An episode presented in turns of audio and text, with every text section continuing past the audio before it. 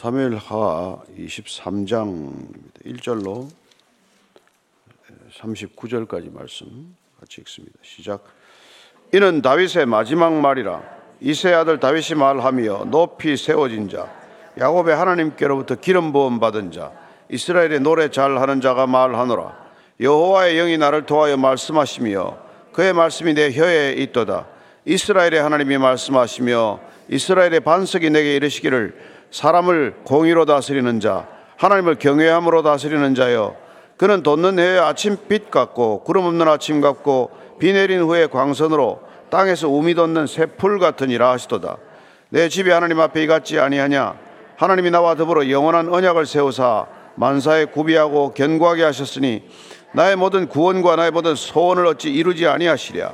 그러나 사악한 자는 다 내버려질 가시나무 같으니 이는 손으로 잡을 수 없음이로다.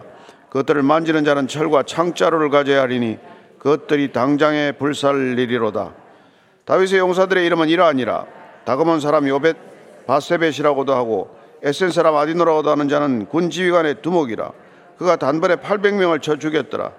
그 다음은 아와 사람 도대의 아들 엘라살이니 다윗과 함께한 세 용사 중에 한 사람이라. 블레셋 사람들이 싸우려고 거기에 모임에 이스라엘 사람들이 물러간지라. 세 용사가 싸움을 도두고 그가 나가서 손이 피곤하여 그의 손이 칼에 붓기까지 블레셋 사람을 치니라. 그날에 여호와께서 크게 이기게 하셨으므로 백성들은 돌아와 그의 뒤를 따라가며 노력할 뿐이었더라. 그 다음은 하랄 사람 아기의 아들 삼마라. 블레셋 사람들이 사기가 올라 거기 녹두나무가 가득한 한쪽 밭에 모임에 백성들은 블레셋 사람들 앞에서 도망하되 그는 그 밭 가운데 서서 막아 블레셋 사람들을 친지라 여호와께서 큰 구원을 이루시니라 또 삼십 두목 중 세 사람이 곡식 벨때 아둘람 굴에 내려가 다윗에게 나아갔는데 때 블레셋 사람의 한 무리가 르바임 골짜기에 진쳤더라. 그때 다윗은 산성에 있고 그때 블레셋 사람의 요새는 베들레헴에 있는지라 다윗이 소라 이르되 베들레헴 성문 곁 우물물을 누가 내게 마시게 할까 하며 세 용사가 블레셋 사람의 진영을 돌파하고 지나가서 베들레헴 성문 곁 우물물을 길어 가지고 다윗에게로 왔으나 다윗이 마시기를 기뻐하지 아니하고 그 물을 여호와께 부어드리며 이르되 여호와여 내가 나를 위하여 결단코 이런 일을 하지 아니하리다. 이는 목숨을 걸고 갔던 사람들의 피가 아니니까 하고 마시기를 즐겨하지 아니하니라. 세 용사가 이런 일을 행하였더라. 또 스로의 아들 요압의 아우 아비세이니 그는 그 세 사람의 우두머리라. 그가 그의 창을 들어 300명을 죽이고 세 사람 중에 이름을 얻었으니 그는 세 사람 중에 가장 존귀한 자가 아니냐.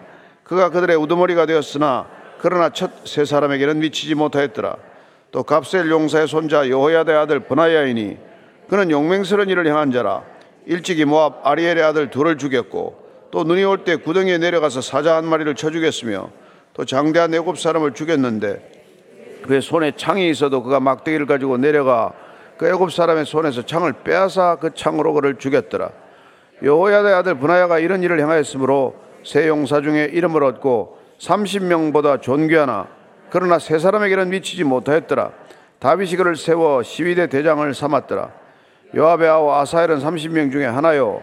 또 베들레헴 도도의 아들 엘하난과 하롯 사람 사뭇과 하롯 사람 엘리가와 발디 사람 헬레스와 드고아 사람 이케스의 아들 이라와 아나도 사람 아비에셀과 후사 사람 머분네와 아호와 사람 살몬과 느도바 사람 마하레와 느도바 사람 바나의 아들 헬렙과 베냐민 자손에 속한 기브아 사람 리베의 아들 이때와 비라돈 사람 분하야와 가스 시네가에 사는 히때와 아르바 사람 아비알본과 바름 사람 아스마웻과 사알본 사람 엘리아바와 야센의 아들 요나단과 하랄 사람 삼마와 아랄 사람 사랄의 아들 아이암과 마아가 사람의 손자 아하스베의 아들 엘리벨렛과 길로 사람 아히도벨의 아들 엘리암과 알멜 사람 헤스레와 아랍 사람 베아레와 소바 사람 나단의 아들 이갈과 갓 사람 바니와 암몬 사람 셀렉과 스로의 아들 요압의 무기를 잡은 자 베롯 사람 나하레와 이델 사람 이라와 이델 사람 가렙과 헷 사람 우리아라 이상 총수가 37명이었더라.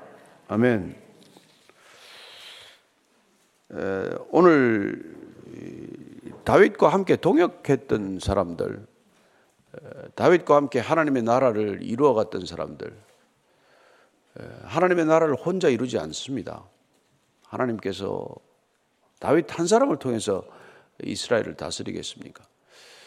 어, 그래서 그와 누가 함께 이스라엘 건국하고 또 이루어가고 그 나라를 반석 위에 올렸는지를 사람들의 이름을 기록하고 있어요.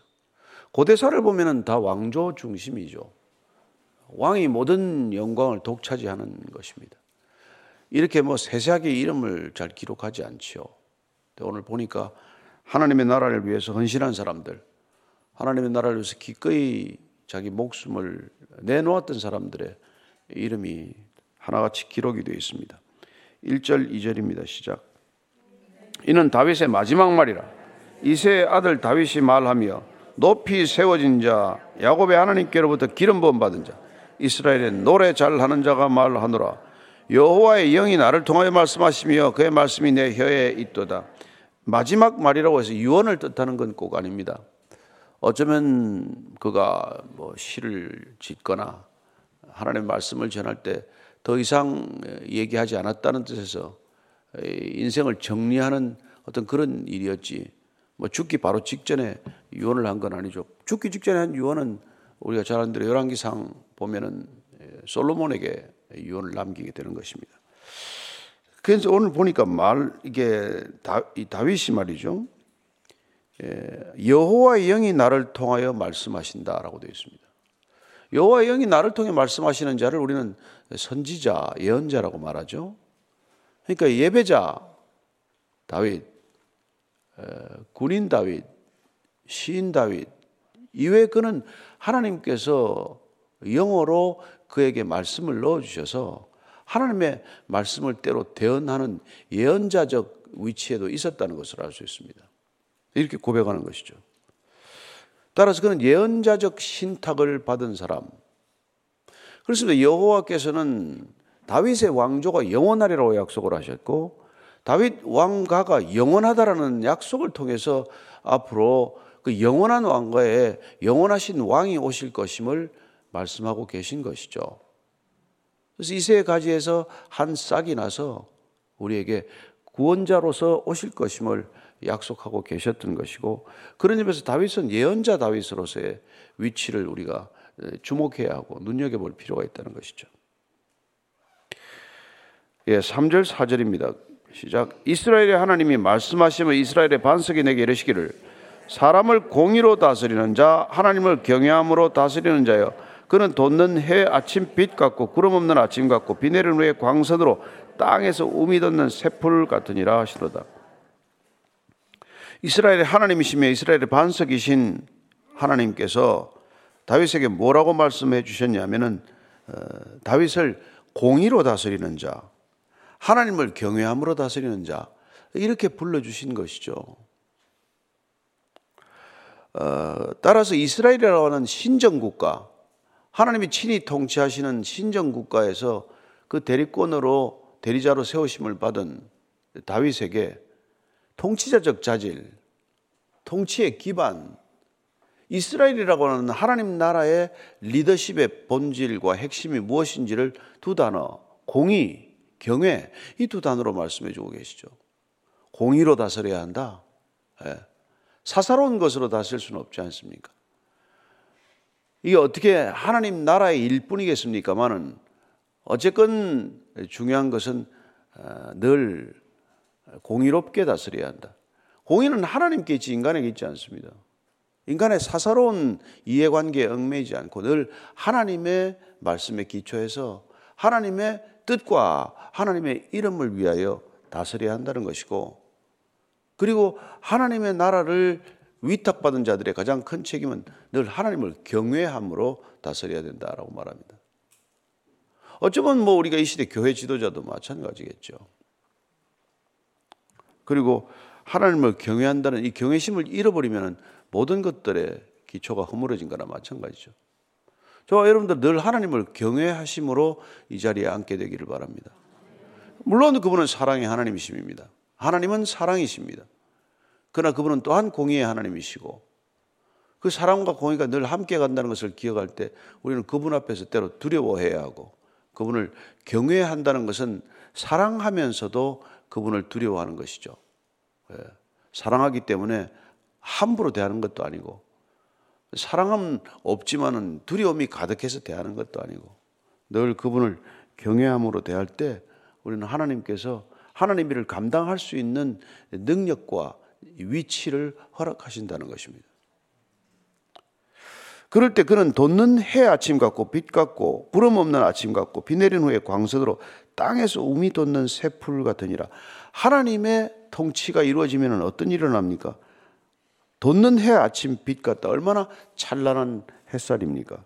구름 없는 아침, 얼마나 투명하고 깨끗한 아침이겠어요. 비 내린 후에 광선으로 땅에서 우미 돋는 새풀, 늘 새로움으로 우리에게 다가오는 그런 이미지 아닙니까? 깨끗하고 정결한 이미지.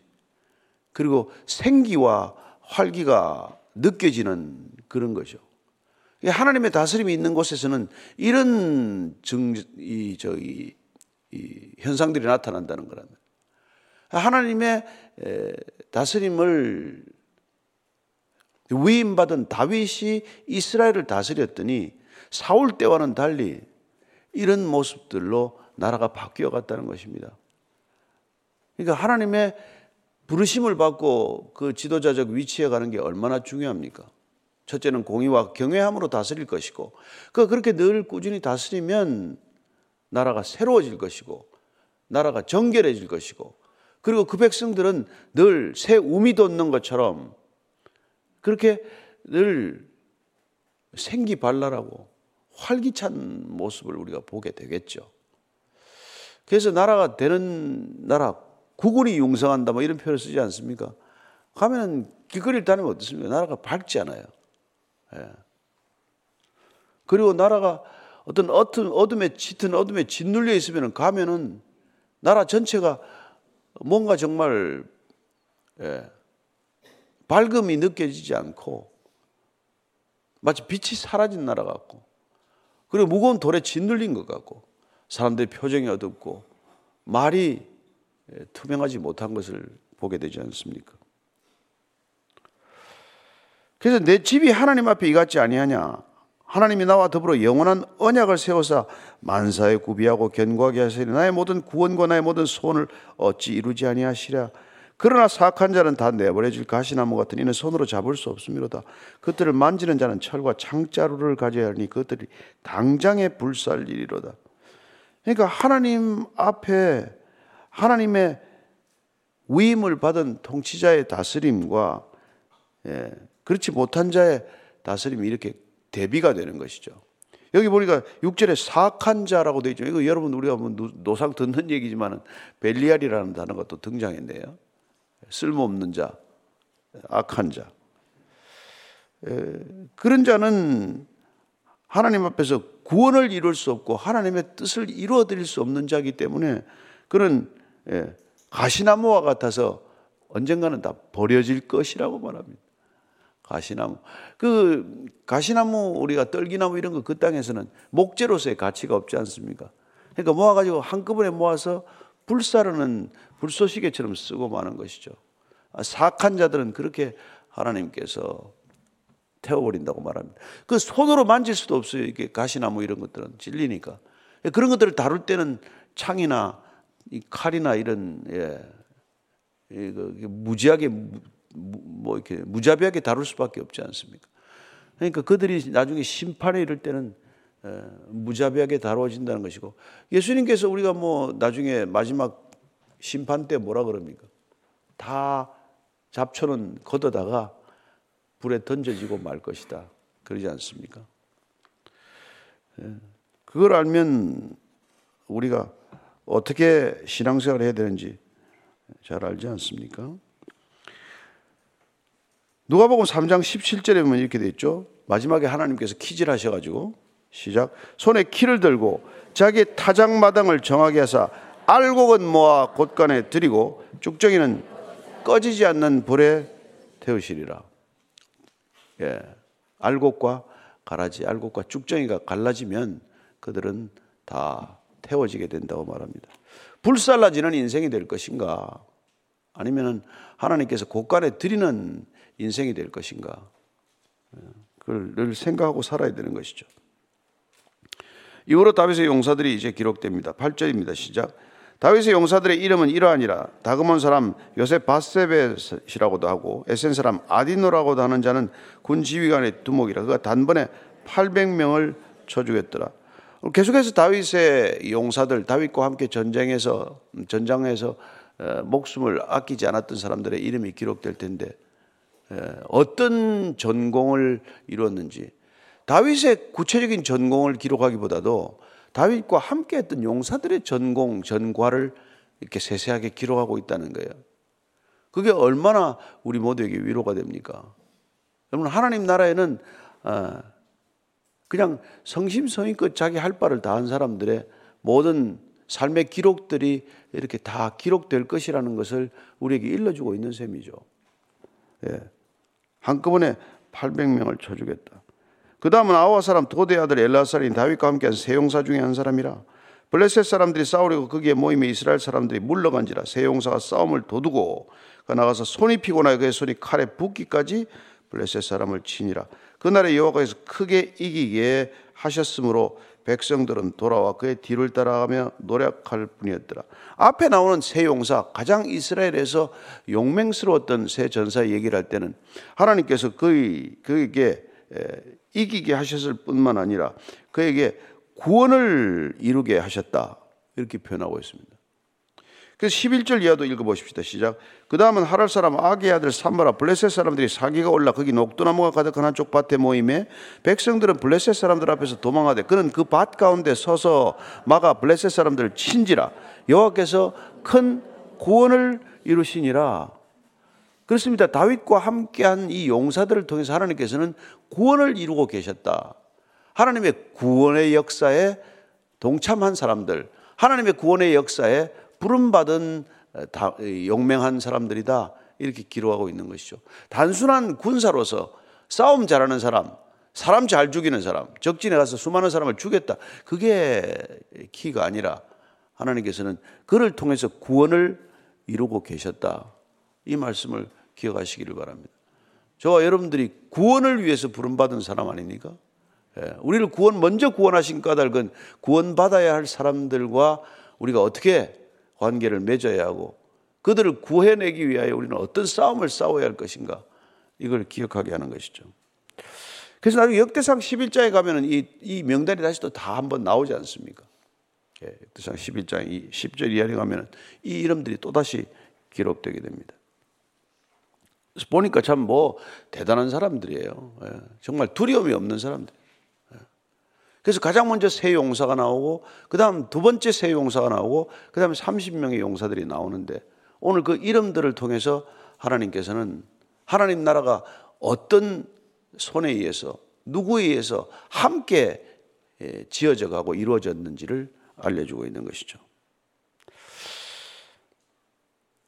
야, 13절부터 17절까지입니다. 시작. 또 30두목 중 세 사람이 곡식 뺄 때 아둘람굴에 내려가 다윗에게 나아갔는데 때 블레셋 사람의 한 무리가 르바임 골짜기에 진쳤더라. 그때 다윗은 산성에 있고 그때 블레셋 사람의 요새는 베들레헴에 있는지라. 다윗이 소원하여 이르되 베들레헴 성문 겹 우물물을 누가 내게 마시게 할까 하며 세 용사가 블레셋 사람의 진영을 돌파하고 지나가서 베들레헴 성문 곁 우물물을 길어 가지고 다윗에게로 왔으나 다윗이 마시기를 기뻐하지 아니하고 그 물을 여호와께 부어드리며 이르되 여호와여 내가 나를 위하여 결단코 이런 일을 하지 아니하리이다. 이는 목숨을 걸고 갔던 사람들의 피가 아니니까 하고 마시기를 즐겨하지 아니하니라. 새 용사가 이런 일을 행하였더라. 앞에 요셉 바세벳과 그 다음에 엘라살과 그 다음에 삼마 삼마는 물론 이세의 아들 삼마가 아니고 여기 아기 아들로 되어 있습니다만 이 세 사람 다음에 용맹한 세 사람 얘기를 하는데 그 세 사람과 얽힌 에피소드는 뭡니까?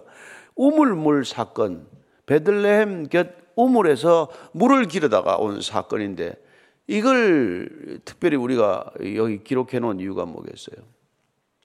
다윗이 물을 기르라고 명령하지 않았습니다. 건기에 접어들면서 아마 어, 이렇게 물 구하기가 어려웠겠죠. 목이 많이 마른 상황이 됐습니다. 그래서 다윗이 마치 혼잣말 하듯이 아, 그 참 베들레헴 곁 우물물에 있는 그 시원한 우물물 좀 마셨으면 좋겠다. 라고 작은 소원을 입으로 말했을 뿐인데 이 다윗의 작은 소원, 작은 희망의 말을 이 세 용사들은 큰 명령으로 받아들이고 그리고는 목숨을 걸고 이 블레셋 군대를 돌파해서 그러니까 지금 아둘람 그래서 이 말을 지금 대화를 나눴는데 그걸 옆에서 들은 지점은 베들렘에서 서쪽으로 있는 19km쯤 떨어진 아둘람 동굴이에요. 그 물 한 바가지 길어 오겠다고 19km를 달려가서 적진을 뚫고 들어가서 예, 블레셋 군이 진치고 있는 그 베들렘으로 들어가서 물을 떠왔다는 거예요. 그랬더니 다윗이 내가 이 물을 어떻게 마시겠냐? 이게 물이냐 이게 피지. 너희들이 목숨을 걸고 길어온 이 물을 내가 어떻게 마시냐 하고 여호와께 그 물을 부어 드렸더라. 이런 얘기를 하는 것이죠. 이게 여러분 리더 다윗과 다윗을 따르는 이 부하들의 관계란 말이에요. 야, 물 좀 떠와라. 나 목이 마르다. 그렇게 명령한 게 아니란 말이에요. 이런 거 기대도 하지 않았을 거 아니겠어요? 야, 그 샘물 한번 시원하게 마셨으면 좋겠다. 그 말 한마디를 옆에 듣고 다윗에게 그 물을 떠다 주기 위해서 새 용사가 목숨을 걸고 갔다 왔다. 이게 여러분 오늘 이 얘기를 들으면서 뭐 그런 일이 있었나 보다가 아니라 우리가 예수님께서 우리에게 부탁한 작은 소원을 우리가 그걸 지상 명령으로 받아들이고 우리는 이런 수행을 해야 마땅한 사람들이다. 이렇게 우리가 해석하지 않으면 이 뭐라 읽고 지나가면 뭐 하겠어요? 예수님께서는 야, 그 작은 아이들에게 물 한 그릇 떠다 주면 좋을 텐데. 예? 그피 흘리고 죽어가는 예? 강도 만난 자에게 누가 좀 상처 좀 싸매주고 좀 보살펴 주면 좋을 텐데. 그런 얘기를 우리에게 직접 하시지 않았다고 하더라도 예수님께서 가지신 그런 작은 소망, 작은 주님께서의 그 음성을 들으면 우리는 그걸 지상 명령으로 알고 살아가야 한다 이 말이죠. 그때 주님께서는 그 영광을 아버지께 올려드리게 되고 아버지께서는 주님을 통해서 우리가 영광스러움을 맛보게 하실 것입니다. 이게 이게 베들레헴 성문겹 우물물 사건이란 말이에요. 예. 작은 말씀 한마디를 우리가 들었더라도 그 말씀이 주님의 말씀이라는 분명한 믿음이 생기면 그 말씀은 우리 각자에게 주시는 지상 명령이 될 줄로 믿습니다. 그렇게 받아들여야 한다 이 말이죠. 다윗은 자기를 위해 또 물이지만은 마시지 않고 그걸 하나님께 부어드림으로 올해 요새같이 실용적인 사회 이런 효율적인 사회에서 야 미쳤냐 그 물을 어떻게 떤 건데 그 물을 또 부어드리냐 하나님이 마시냐 물을 제단에다 부어버리면 그 헛물되고 그게 뭔, 뭔 짓이냐 라고 말할지 모르지만 그렇지 않단 말이에요. 저와 여러분들이 아침 시간 매일 나와서 이렇게 예배 자리에 서는 거 뭐하냐? 그 시간에 가서 저 남산에 가서 좀 걷기나 하지. 그런 사람들이 왜 없겠어요? 그러나 우리가 그 가지고 있는 주님을 향한 사랑, 목마름, 그 주님에 대한 사랑을 어떻게 표현해야 할까를 우리가 고심하다가 그래 아침마다 새벽 예배 자리를 한번 지켜보자. 그래서 나오는 거 아니에요? 아닙니까? 그때 주님께서 이걸 기쁘게 받으신다고 저는 믿습니다. 예. 뭐 유튜브 보면 얼마나 편해요. 그러나 여기까지 오셔서 하나님께 한 말씀 또 기도라도 아뢰어드리고 주님께서 받은 말씀 붙들고 또 한번 기도하고 그리고 오늘 하루 어떻게 살지 또 결단하고 이 자리를 떠날 때 주님께서 여러분과 오늘 종일 동행해 줄, 주실 줄로 믿습니다. 네. 자, 18절 19절이에요. 시작. 또 스루의 아들 요압의 아우 아비스이니 그는 그 세 사람의 우두머리라 그가 그 창을 들어 300명을 죽이고 그 세 사람 중에 이름을 얻었으니 그는 세 사람 중에 가장 존귀한 자가 아니냐 그가 그들의 우두머리가 되었으나 그러나 첫 세 사람에게는 미치지 못하였더라 스루의 아들 세 형제가 있는데 요압 그 다음에 아비세 아사엘인데 이 아비세가 특히 등장을 해요 왜 요압이 등장하지 않을까 조금 이따가 이게 내용을 보십시다 그 다음에 쭉 20절 이하 이렇게 보면은 이제 사람들 이름이 나오는데 20절 이하는 한 번 더 읽을까요? 시작. 또 갑셀 용사의 손자 여호야의 아들 분하야이니 그런 용맹스러운 일을 행한 자라 일찍이 모압 아리엘의 아들 둘을 죽였고 또 눈이 올 때 구덩이에 내려가서 사자 한 마리를 쳐 죽였으며 또 장대한 애굽 사람을 죽였는데 그의 손에 창이 있어도 그가 막대기를 가지고 내려가 그 애굽 사람의 손에서 창을 빼앗아 그 창으로 그를 죽였더라. 여호와의 아들 분하야가 이런 일을 행하였으므로 세 용사 중에 이름을 얻고 30명보다 존귀하나 그러나 세 사람에게는 미치지 못하였더라. 다윗이 그를 세워 시위대 대장을 삼았더라. 첫 용사 세 명과 그 뒤에 오는 세 명, 이 용맹스러움을 기록하면서 어, 주님께서는 어떻게 이들과 다윗 함께 동행할 수 있도록 사람을 보내주고 사람을 그 곁에 둠으로써 아, 다윗을 보호하고 그리고 이스라엘을 이루어 갔는지를 이렇게 주고 있는 것이죠. 24절 이하 사람의 이름은 다시 읽지 않겠습니다만 우리가 몇 가지 주목하고 우리가 이렇게 넘어가야 될 부분들이 있어요. 34절입니다. 34절을 보면은 마가 사람의 손자 아스의 아들 엘리벨렛과 길로 사람 아히도벨의 아들 엘리암이 나오죠. 아히도벨은 누굽니까? 나중에 압살롬 반란 때 책사로서 반란군 편에 섰던 사람입니다. 우리로 치면은 역사를 기록할 때 반란군에 섰던 사람은 기록하지 않습니다. 그 사람을 무슨 용사 대열에 넣을 일이 없죠. 그러나 아버지 아히도벨의 그런 반란에도 경력에도 불구하고 그 아들 엘리암을 기록했다는 것입니다. 그죠? 24절에 보면 요압의 아우 아사엘이 등장하죠. 그는 아브넬에게 목숨을 잃었습니다. 그럼에도 불구하고 그 용맹스러움은 기억되는 용맹스러움으로 기억이 되죠. 39절 읽습니다. 시작. 햇사람 우리아라 이상 총수가 37명이었다. 햇사람은 누굽니까? 이방인입니다. 그래서 이 보면은 베들레헴 중심으로 지명을 따라서 한 10명이 기록이 되고 그다음에 이제 북이스라엘 쪽에 한 10명을 또 뽑아서 기록하고 그다음에는 이방인 출신들이나 용병들을 중심으로 기록을 했는데 그중에 헷 사람 우리아라 기록하고 있습니다. 우리아는 누굽니까? 다윗이 예, 바세바와 가늠함으로써 그를 이렇게 제거하라고 명령을 내렸고 요압은 그 명령에 따라서 눈치채지 못하게 우리아가 전사 형식을 빌어서 죽이도록 한 사람 아닙니까? 근데 지금 이 성경책은 도대체 어떻게 된 겁니까? 이 사무엘하 23장에서는 우리아를 그 이스라엘의 30 용사의 명단에 어쨌건 포함시키고 있다는 것입니다. 다윗의 이름을 생각하면 다윗의 체면을 생각하면 기록돼서 안 될 이름이죠.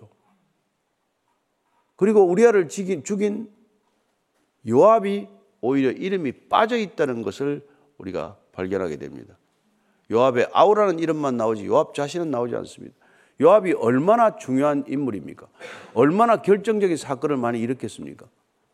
어쩌면 37명이라고 기록된 이 사람 중에서 가장 먼저 앞에 이름이 기록되어야 할 사람은 같이 세상은 생각할지 모르겠지만 하나님의 역사에서 그의 이름은 제함을 당하고 말았다. 그는 탈락자의 명단에 들고 말았다. 예. 물론 그는 나중에 아도니아 뭐 반란에 또 가담하고 했지만은 그러나 그가 이 다윗과 함께 지내왔던 그 모든 것들을 우리가 기, 억한다면은 요압이 빠진 것을 이해할 수 없죠, 없을 것입니다. 그런데 오늘 이 이스라엘을 이루어 나가는 용사의 명단에 그는 빠지고 말았다는 것입니다. 생명책에 기록되지 않는다는 것을 기억하십시오.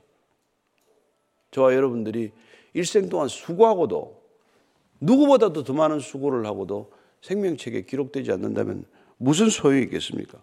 무슨 의미가 있겠습니까? 주님께서 이렇게 말합니다.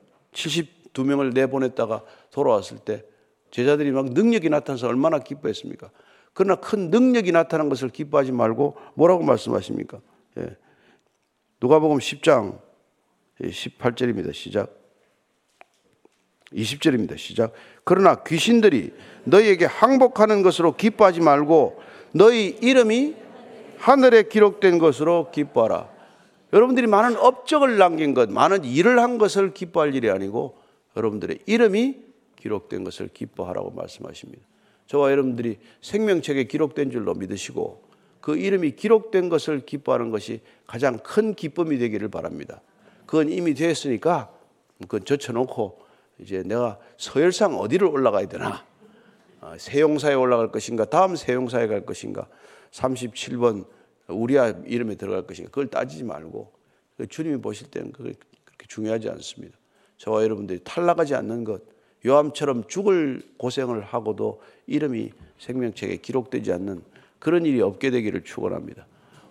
어제 뭐 무별 예배 잘 드리셨겠지만은 어, 우리가 어디 가서 그렇게 소박하고 작은 예배를 드릴지라도 하나님께서는 그 예배를 기쁘게 받으시고 어떤 예배보다도 우리를 귀한 예배자로 세워 주셨음을 믿습니다. 그렇게 살아가는 이렇게 소박한 신앙 가운데서 하나님의 음성을 듣기를 바라고 주님께서 세워 주시는 곳에서 거룩하고 믿음으로 썩어지는 하나를 미랄되기를 축원합니다. 오늘 기도할 때 하나님 제 이름이 기록된 것으로 기뻐하기 원합니다. 구원의 감격을 잃지 않기를 원합니다. 구원의 감격만으로 족한 우리의 믿음 되게 해 주옵소서. 한번 그렇게 기도하겠습니다. 하나님 아버지 오늘 다윗과 함께 이스라엘을 이루어 나간 숱한 용사들의 이름을 우리가 읽었습니다. 하나님 그들이 하나님의 생명책에 기록된 것을 기뻐하고 하나님 그들이 그 무슨 전과나 전공을 거두었던 간에 그것이 먼저가 아니라 하나님의 택하심을 받아 하나님께서 먼저 생명책에 기록해 주신 것을 기뻐하는 것 보게 하여 주옵소서. 하나님, 우리도 일생 동안 무슨 일을 얼마나 했는가에 집중하지 않고 우리가 먼저 하나님의 나라에 입성하게 되는 것, 그 입성의 근거가 생명책에 기록된 것에 있다는 것만으로 기뻐하고 또 기뻐하고 기뻐하게 하여 주옵소서. 그 기쁨이 차고 넘치다는 고백이 우리 입술에 고백되기를 원합니다. 날마다 무엇을 더 하지 못해서 안달하지 못 않게 하시고 우리가 뭘 남보다 적게 했다고 비관하지 않게 하시고 남보다 더 많은 일을 했다고 우쭐대지 않게 하시고 교만하지 않게 하시고 늘 주 앞에 겸손한 믿음의 사람으로 서게 하여 주시옵소서. 하나님 주께서 우리를 구원하사 우리를 생명책에 기록한 사실만으로 일생 기뻐하는 신앙 되게 하여 주옵소서. 이제는 우리를 생명책에 기록하시기 위해 십자가를 지신 우리 구주 예수 그리스도의 은혜와 우리가 생명책에 기록되었을 때 우리를 다 맞아주시는 아버지의 사랑과 날마다 그 기록된 사실 하나만으로도 기뻐서 어쩔 줄 모르고 춤추며 신앙하도록 우리를 이끄시는 성령님의 인도하심이 오늘도 생명책에 기록된 이 한 가지 사실, 구원받았다는 한 가지 감격만으로 하루를 살기를 원하는 이제 고기 숙인 모든 믿음의 형제 자매들 위해 지금부터 영원까지 함께 하시기를 간절히 축원하옵나이다. 아멘.